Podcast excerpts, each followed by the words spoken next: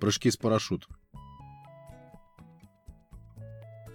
Этот эпизод не преследует никаких целей, кроме как информационно-развлекательных. Он не имеет целью сподвигнуть кого-то к совершению парашютного прыжка. Не имеет также цель остановить кого-то, в ком такое желание зреет. Это просто развлечение.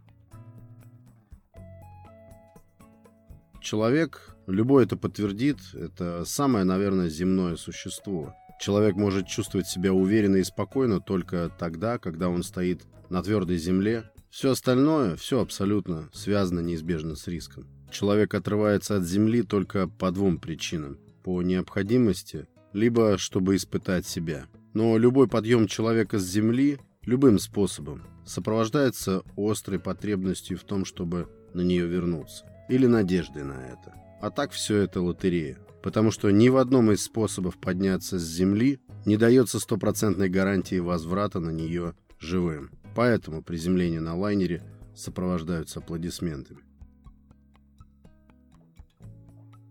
Я, когда мне было 17 лет, когда учился в 11 классе, заканчивал школу, решил связать свою жизнь с армией. Я задолго до окончания школы загорелся желанием поступить в ВУЗ, где готовили специалистов для той части армии, где прыжки с парашютом – это рутина, где это основное ремесло. Попасть туда было непросто, требования были очень высокие, я усиленно готовился. Нужно было иметь очень высокие физические кондиции. Сила, скорость, выносливость. Ежедневно я изнурял себя кроссами по 3, 5 и 10 километров Несмотря на высокий конкурс, я был уверен, что поступлю, потому что подогнал все свои личные результаты к тому, что требовалось, чтобы быть максимально конкурентным. Но вот что хочу заметить, пока я бегал, пока прокачивал мышцы на снарядах, я совсем выпустил из своего мыслительного процесса тот факт, что мне придется совершить парашютный прыжок. Это я как-то мысленно оставлял на потом. На деле бог ума приложит, думал я, не я первый,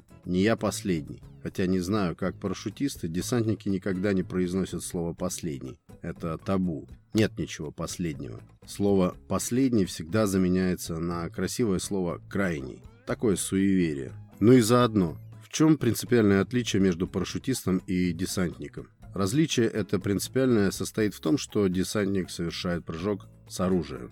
Совсем не думал я о том, что скоро мне придется прыгать с парашютом. Это просто виделось мне чем-то романтичным, чем-то далеким таким и смутным. Чем-то, во что не стоит пока вдумываться, пока других забот хватает. Пока в мае, буквально почти уже накануне поступления, мне не приснился натуральный кошмар. Редкий кошмар. Такой помнишь потом очень долго. Я вскочил с кровати в ледяном поту, сел и видел, как трясутся мои коленки. Сон поразил меня больше не содержанием, больше он поразил меня тем, что был чудовищно детализирован. Во сне я стоял внутри самолета, напротив открытой двери, и по условиям сна мне нужно было покинуть самолет, сделав шаг за борт в эту воздушную бездну. Я э, ни на момент этого кошмара, ни на момент своего первого реального парашютного прыжка ни разу не летал на самолете, поэтому совершенно не имел никаких представлений о том, каково это вообще — лететь внутри самолета. Мне были недоступны эти ощущения. Я ничего об этом не знал. А здесь, в этом сне, я стоял, ощущал коленями, как самолет слегка серфит в воздухе, как его покачивает, чувствовал скорость. В открытую дверь я видел внизу поле, видел какие-то перелески, речки, разглядел даже окраину деревни, даже дом бревенчатый. Бревна в нем были будто спички. Все такое миниатюрное, мелкое, но очень резкое для восприятия. Все очень различимое. И все эти детали, мелкие, говорили мне о том, что от Земли я нахожусь очень далеко, что самолет идет над Землей очень высоко. Но я должен сделать шаг за борт, должен решиться, именно должен. Очнулся я именно в момент, когда все-таки сделал этот шаг. Отчаянно решился. От этого сна я испытал страх или стресс, какой испытывает, наверное, животное накануне забоя. Смертельный страх. Когда я сидел на кровати, я понимал, к чему все это. От чего это все. Меня ужасала перспектива прыжка с самолета. Я был уверен, что поступлю, и момент такой неизбежно наступит, когда мне нужно будет делать этот отчаянный шаг за борт самолета. Но, как и в любой совершенно ситуации, совершенно любой, когда тебя одолевает шквал неопределенных, непонятных тебе эмоций, есть единственный действенный способ усмирить этот эмоциональный взрыв. Это холодный рассудок. Тем же ранним утром я стал спокойно и беспристрастно разбирать проблему. Я решил, что прежде чем я в реальности окажусь перед открытой дверью в самолете, меня всему обучат. Всему, что требуется для этого. Никто меня не допустит прыгать, прежде чем я не буду соответствовать каким-то нормам. Никак такого не произойдет. Но меня, конечно, удивило и тогда, и потом способность мозга так детально смоделировать ситуацию, в которой еще только предстоит оказаться. То есть вот так из-под тишка сознание решило протестировать себя же на максимуме ощущений, посмотреть, как поведет себя все мое существо. И, кстати говоря, ощущения, которые мне были подброшены тем кошмаром ночным, были несравнимо сильнее, чем ощущения и эмоции при реальном прыжке. Первый прыжок. Конечно, по ощущениям это было похоже на праздник. Я успешно поступил в июле, и уже в начале августа день первого моего парашютного прыжка настал. Поднялись мы рано. Был, конечно, у всех мандраж. Ночь перед прыжком я лично не спал вообще. Сначала пытался уснуть, но потом понял, что ничего из этого не выйдет. Потом увидел, что большая часть ребят, да все почти, в казарме тоже не спят. После обучения, очень утомительного, однообразного, где одно и то же повторяется сотнями раз, движение команды, уже хотелось самого прыжка. О прыжке с парашютом мы знали, казалось, уже все. Вплоть до аэродрома все шутили и улыбались. Мы еще не знали, что это такое. Выйти из самолета и подчиниться полностью парашюту. Поэтому не было никакой сосредоточенности, все шло налегке. Колонны грузовиков нас привезли на аэродром. Как только мы прибыли, пошел дождь. Когда мы разгружались, я был уверен, что никаких прыжков из-за дождя уже не будет. Мы все-таки перворазники, так звали новобранцев. Отношения особые, условия особые. К тому же кто-то запустил слух, что, мол, дождь, что все сейчас отменится. И я огорчился, потому что был уже настрой, я, да и все ребята внутренне были уже собраны, заряжены, а тут такое. С другой стороны, на этот момент с неба уже так лило, что дальше 300 метров вверх не было ничего видно. Одно дело прыгнуть с парашютом, и совсем другое дело прыгать с парашютом в такой сильный дождь. Поэтому резонно вполне было бы, наверное, не прыгать. Мы разгрузились и стояли возле машин, ждали уже команды грузиться обратно. Настроя, как и не бывало. Но полную окончательную определенность внес наш командир. Он вышел перед строем и скомандовал, чтобы каждый отыскал свой парашют по номеру и просто-напросто надевал его, и готовился к проверке перед посадкой. Вот это было уже тяжело воспринять. Была даже легкая паника, все встревожились, было трудно вновь переключиться на мысли о том, что все-таки сейчас это произойдет. И происходить все стало стремительно. Снова шутки, снова суета с парашютами, с проверками. Вновь вернулся настрой, какой был, пока мы еще ехали на аэродром. Всем было весело, даже несмотря на дождь. Дождь, пока мы проходили проверки, почти совсем прекратился, и небо стало проясняться. Все эти шутки, суета, думаю, все это тоже было нервное что-то, потому что в накопителе, это специальный огороженный участок для тех, кто уже проверен и готов к посадке, там никто уже не шутил. Мы только вздрагивали каждый раз, когда очередной загруженный борт с ревом раскручивал винт и начинал разбег. Помню, как мне хотелось выразить на лице своем спокойствие и максимально подчеркнуть присутствие духа. Хотелось улыбнуться, хотелось казаться бывалым, но из этого ничего не выходило. Вот эти мускулы на лице как-то сковывало. Кто был бледный, у кого-то на щеках выступили вдруг какие-то бурые пятна.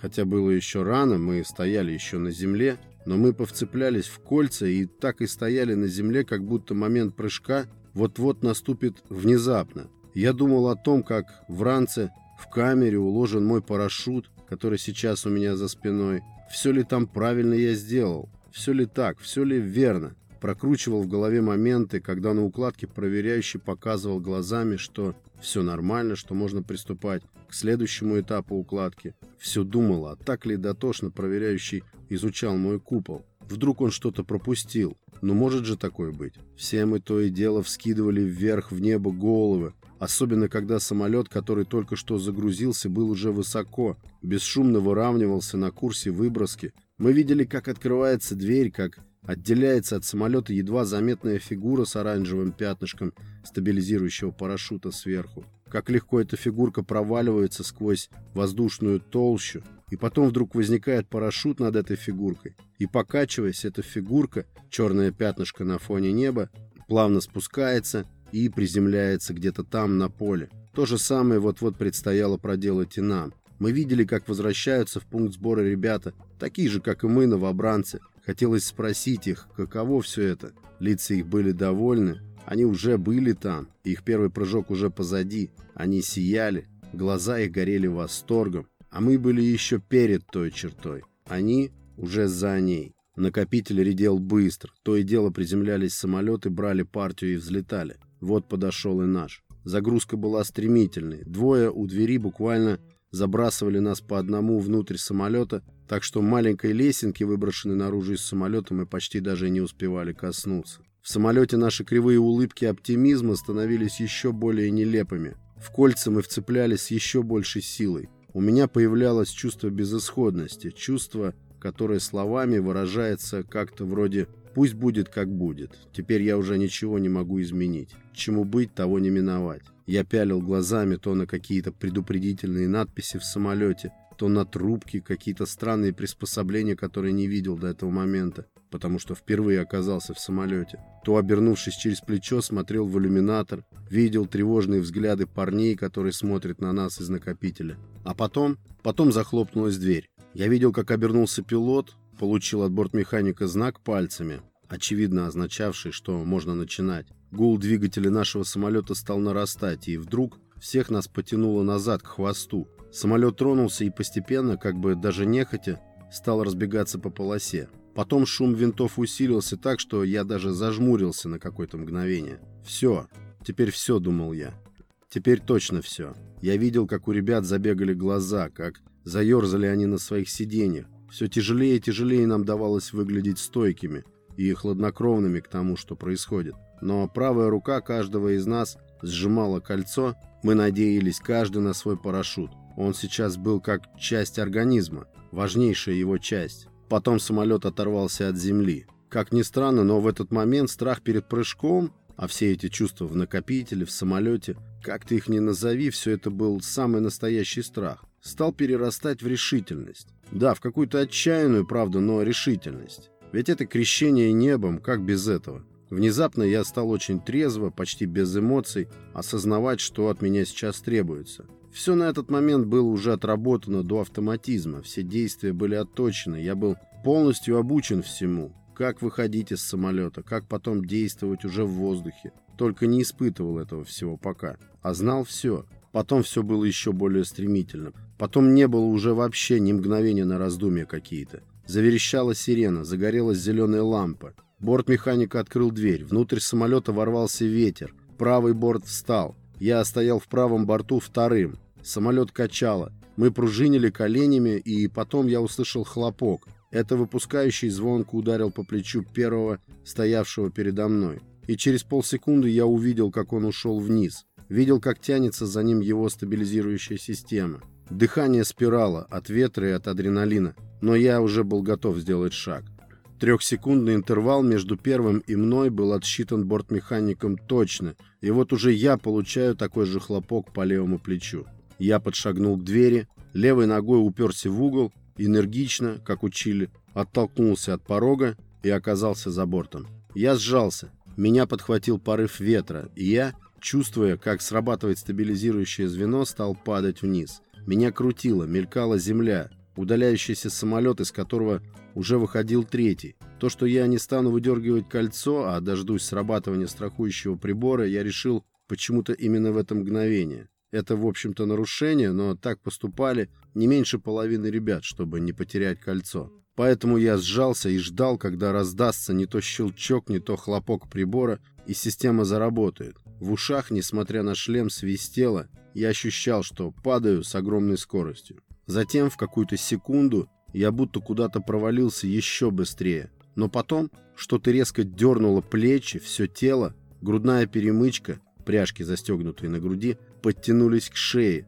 натянулись ножные обхваты. И я ощутил, почувствовал какую-то особенную тишину. после суеты в накопителе, после рева винтов, самолетов, криков командиров, все замерло вдруг на секунду, приостановилось. И только когда я поднял голову, я все понял. Над собой я увидел белизну купола. Я ощущал, что своим весом создаю его упругость. Я разглядел на куполе силовые ленты, осмотрел стропы и убедился, что все работает штатно. Дальше по инструкции я должен был осмотреться по сторонам. Сбоку, метрах в ста, я увидел третьего. Увидел далеко уже наш самолет, и только потом, после того, как проделал все процедуры, я понял, что все свершилось. От радости я просто крикнул в небо. Кто-то чуть ниже, мне показалось, вторил мне, потом еще кто-то ответил. Творилось невероятное со мной. Я наблюдал горизонт, подо мной был лес, за ним я видел широкую реку, потом увидел аэродром,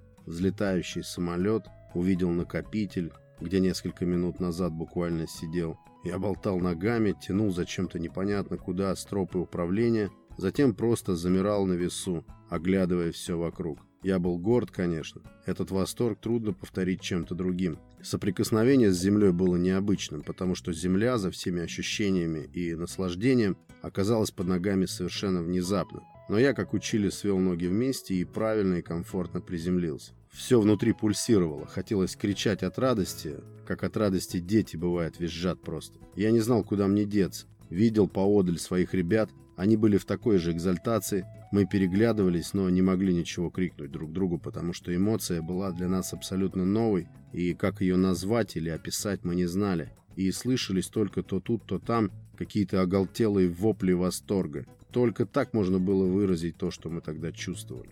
Потом мы по пути обратно и в казарме уже до самого вечера делились на перебой впечатлениями от первого своего парашютного прыжка. Потом прыжки стали чуть ли не повседневностью, но удовольствия и остроты ощущений меньше от этого не стало. Если уж сравнивать по степени страха и той самой остроте ощущений, то именно второй, не первый, именно второй прыжок был наиболее запоминающимся. Ну, это и несложно объяснить. Когда совершается второй прыжок, ты переживаешь всю эту палитру ощущений, какую пережил на первом прыжке, только уже осознанно, уже с небольшим опытом. Не вслепую, что называется. Поэтому все ощущалось острее и глубже. Но, как оказалось, сам по себе прыжок Сан-2 с кукурузника, как еще говорят, был открытием, конечно, но отнюдь не самым мощным. Нас ждало еще одно открытие. После прыжка с Ан-2 не все было позади. Особенные ощущения и впечатления ждали нас на прыжке с Ил-76. Это большой самолет.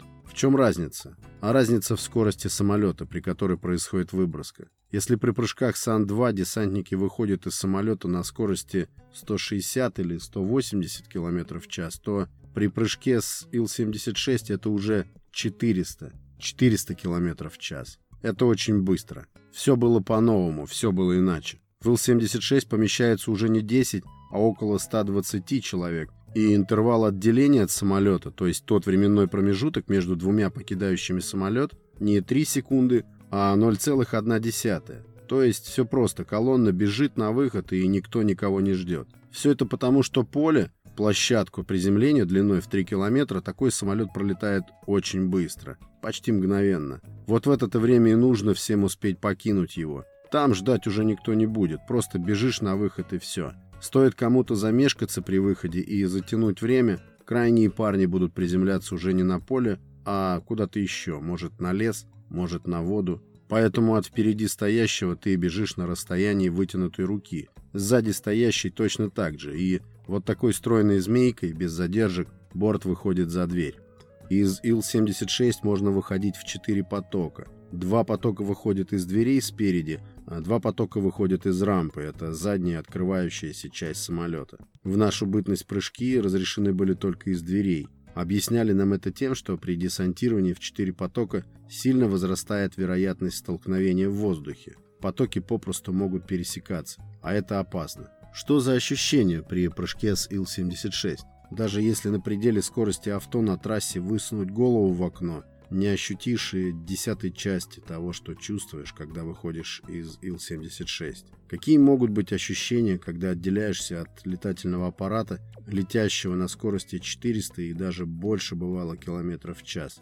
Какие могут быть ощущения, когда за пару секунд твоя скорость, те же 400 км в час, снижается путем торможения о воздух до 0 км в час?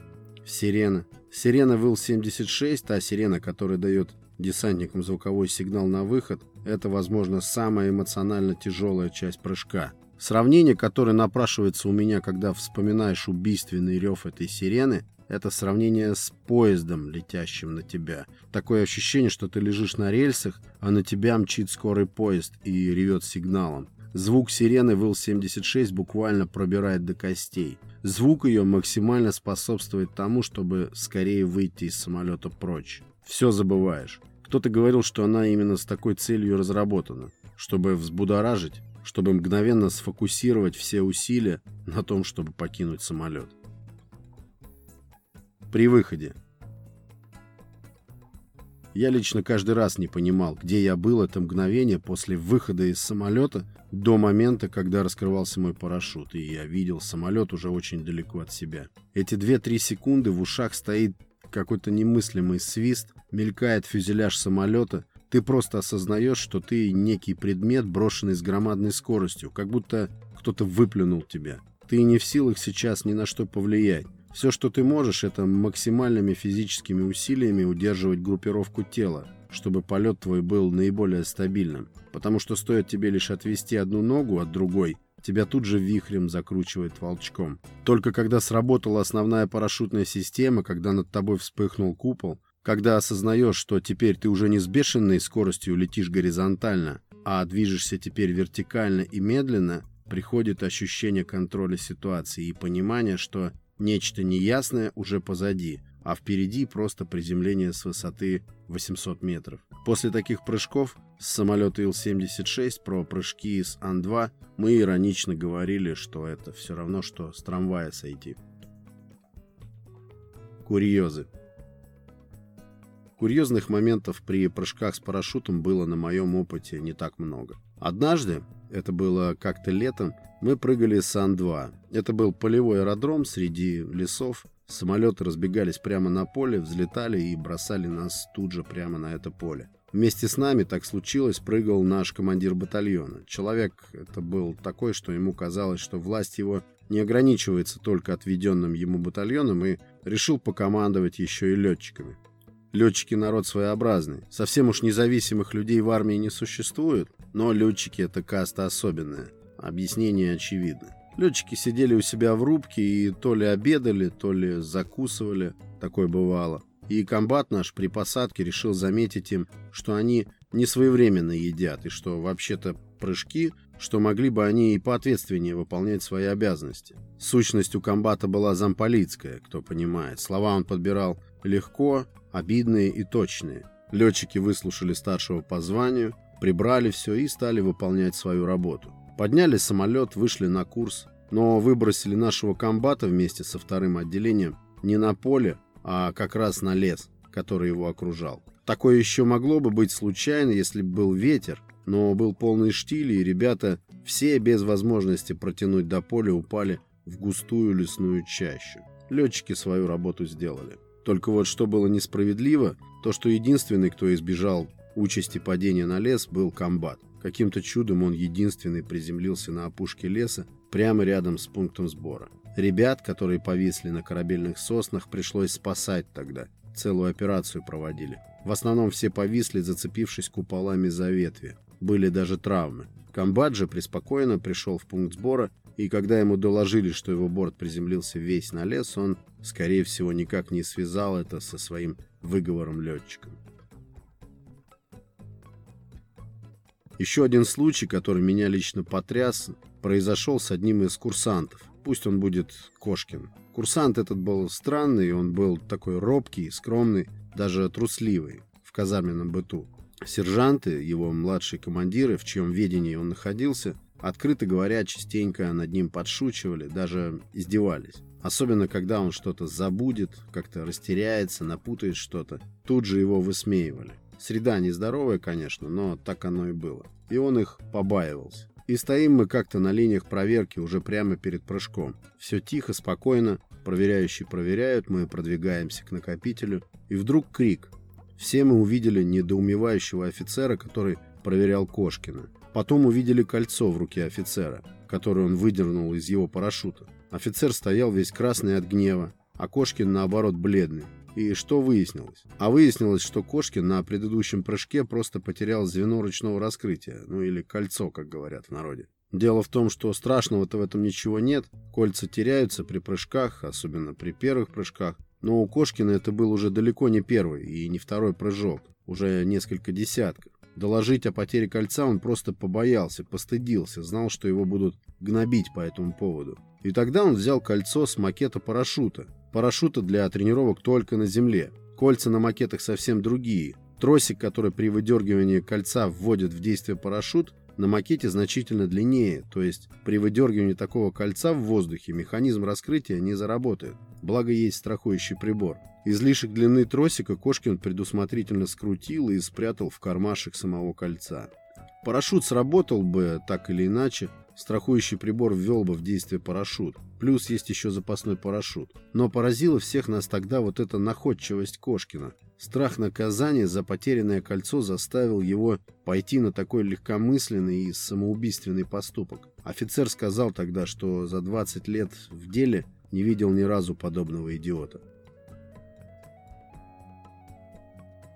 Вообще очень популярным происшествием на прыжках бывает схождение парашютистов в воздухе при снижении. Это происходит из-за того, что кто-то поторопился и вышел из самолета раньше, чем установленный интервал выхода. Тогда расстояние между парашютистами, когда раскрываются парашюты, очень маленькое.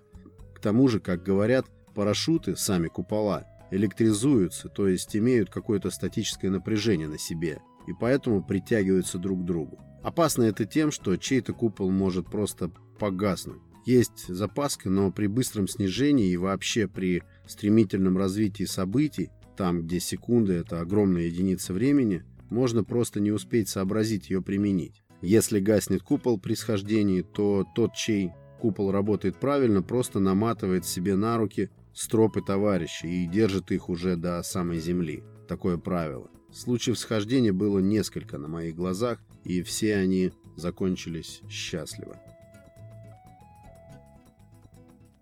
Еще один случай со мной произошел. Было лето, предстоял обычный прыжок, поднимались Сан-2 со стационарного аэродрома, бросали нас на поле близ аэродрома. Мы проходили линии проверки, когда меня вдруг внезапно выдернули из шеренги и сказали, что я должен быть выпускающим. Выпускающий – это как раз тот, кто стоит перед дверью, контролирует выход парашютистов из самолета. Выпускающие обычно еще накануне узнают, что будут выполнять функции выпускающих. Они помимо общего проходят еще и свой собственный инструктаж накануне прыжка. Ничего особенного, но это было неожиданно. Офицер, который выдернул меня из строя, знал меня, ну и доверял, что ли, может. Парашют был уже на мне, я пошел на инструктаж, прошел его. Я все и так знал уже, я был уже выпускающим. И мне дали борт. Это те 10 человек, которых я буду выпускать из самолета.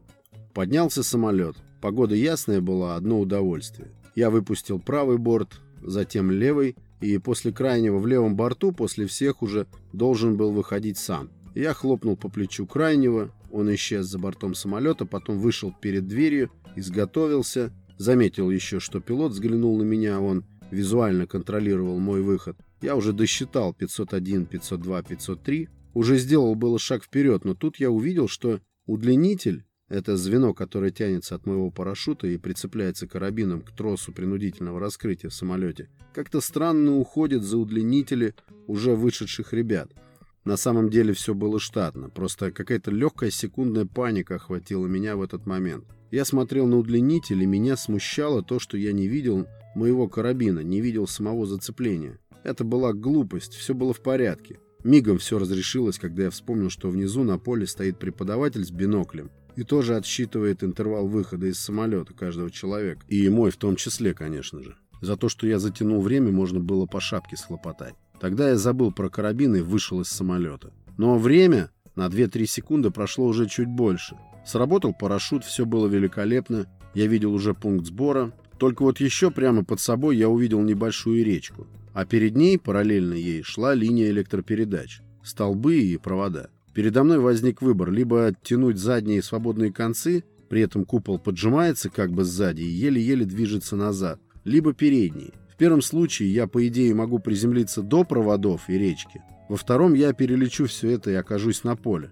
С высоты трудно было оценить, какой вариант сработает наверняка. Вроде бы меня и так несло за речку, а вроде бы я могу и не дотянуть. Я выбрал вариант попробовать приземлиться перед всеми этими преградами и стал, что есть мочи, тянуть задние. Парашют этот по сути неуправляемый, он предусматривает только разворот по оси. Но кое-что все-таки можно придумать. Высота была все меньше и меньше, я тянул задний как мог, но по всему было видно, что я лечу прямо в середину русла реки. Я уже видел стоячую воду, это скорее даже было болото. Метров 30 оставалось, когда я понял, что мне предстоит приводняться. С треском я проломил ветви дерева на берегу и рухнул точно в середину этого болота. Больше всего меня пугало то, что меня может накрыть куполом. Это все-таки 100 квадратных метров, и я просто не смогу из-под него выбраться. Обычно при приводнении нужно отстегнуться полностью от парашютной системы за несколько метров и падать в воду отдельно от парашюта. Все это я вспомнил уже потом.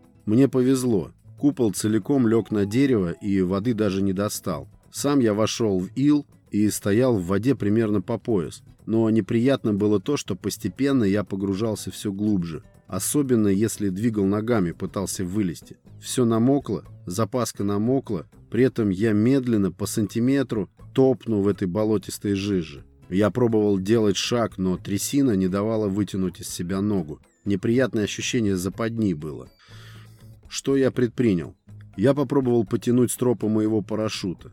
Сперва они тянулись, но потом я почувствовал, что они натягиваются, потому что купол зацепился за большие ветви дерева. Я стал подтягиваться на моих стропах, как на канате. Парашют не давал мне дальше погружаться. Это уже был успех. Потом, опять же, как на канате, я стал постепенно подниматься выше. Теперь даже можно было кое-как вытащить даже ботинки из трясины. Но выбраться мне все равно не удавалось. Слишком я был тяжел. Но я был рад, что не тону уже, по крайней мере. Через несколько минут сквозь кусты я увидел, как на берегу появились парни в оранжевых жилетах. Это были дежурные по площадке приземления. Они мчали мне на помощь, они видели мое падение и торопились ко мне. В итоге они-то меня и извлекли из этого болота. Вот так несколько секунд, а именно 2-3, привели к такому происшествию. Счастье, что все вышло так, как вышло. Могло быть и как-то по-другому.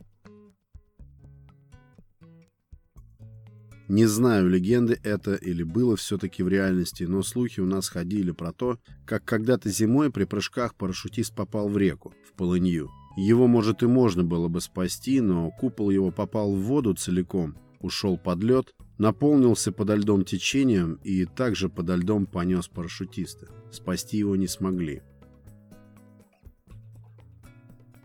Еще один трагический случай при прыжках с парашютом произошел в населенном пункте Герань в Азербайджане. Это было в советские годы. Прыжки совершали десантники, возможно, новобранцы. Причиной катастрофы, в которой погибли люди, была резкая смена погоды, то есть попросту поднялся ветер. Климат там не то горный, не то пустынный, непредсказуемый в общем. И из-за сильного ветра люди якобы просто не могли приземлиться. Их таскало по площадке, а кого-то даже и вовсе унесло в горы. Такой сильный был ветер. Почему об этом можно говорить только употребляя якобы с постоянными оговорками? Потому что информацию о таких происшествиях у нас обычно не выносят на общий суд. В сети есть упоминания об этом событии, есть там даже и якобы свидетели, и участники, звучат цифры, сколько человек погибло, но все это неофициально, не проверено. Я упоминаю здесь об этом происшествии только потому, что вполне допускаю, что такое могло произойти. Еще существует такое понятие или явление, как восходящие потоки. Сам я такого не видел, но преподаватели говорили о том, что это бывает. Это когда ты вышел из самолета, но вместо того, чтобы спускаться на парашюте вниз, на землю ты висишь на одном уровне, либо даже еще и поднимаешься вверх на этих восходящих потоках. И как долго это может продолжаться, непредсказуемо абсолютно. Если в общих чертах, то это как-то связано с перемещением воздушных масс, с температурой воздуха. То есть попадаешь в такой поток на парашюте и не опускаешься на землю, а поднимаешься. Также случается еще одна неприятность. Редкая штука, но вполне вероятная. На форуме парашютистов эту неприятность называют романтически «пыльный демон». Это что-то вроде небольшого смерча. Такой смерч при твоем приземлении может наполнить уже погашенный купол, лежащий на земле. и вновь поднять тебя над землей. На этом же форуме ребята публикуют видео, на котором видно, как все это происходит. Крайняя редкость, но, видимо, случается. И хотелось бы к этой моей коллекции добавить случай, к которому не знаешь даже, как и относиться, с серьезностью или скептически. Просто что-то подсказывает, что такое в реальности вполне могло быть. Говорят, что якобы в годы Великой Отечественной, когда немец подходил к Москве, командование, как я понимаю, рассчитывая на добровольцев, решило перед колонной противника выбросить из самолетов бойцов, которые бы атаковали колонну и остановили ее. Это была зима, Сугробы и тактические условия подразумевали выброску со сверхмалой высоты, около 20 метров, и без парашютов, просто в снег. Представить такое невозможно. С другой стороны, полное отсутствие альтернатив в той обстановке могло теоретически толкнуть командиров и к такому способу решения боевой задачи. Согласно источнику, а им вполне мог бы быть какой-нибудь журналист-фантаст того времени, добровольцев нашлось много. Такая выброска состоялась, и колонна была остановлена. Эту вещь также сложно подтвердить, как и полностью опровергнуть. Поэтому, если такое было, хвала тем парням. Если это вымысел, то пусть это будет одной из самых красивых легенд о русском солдате.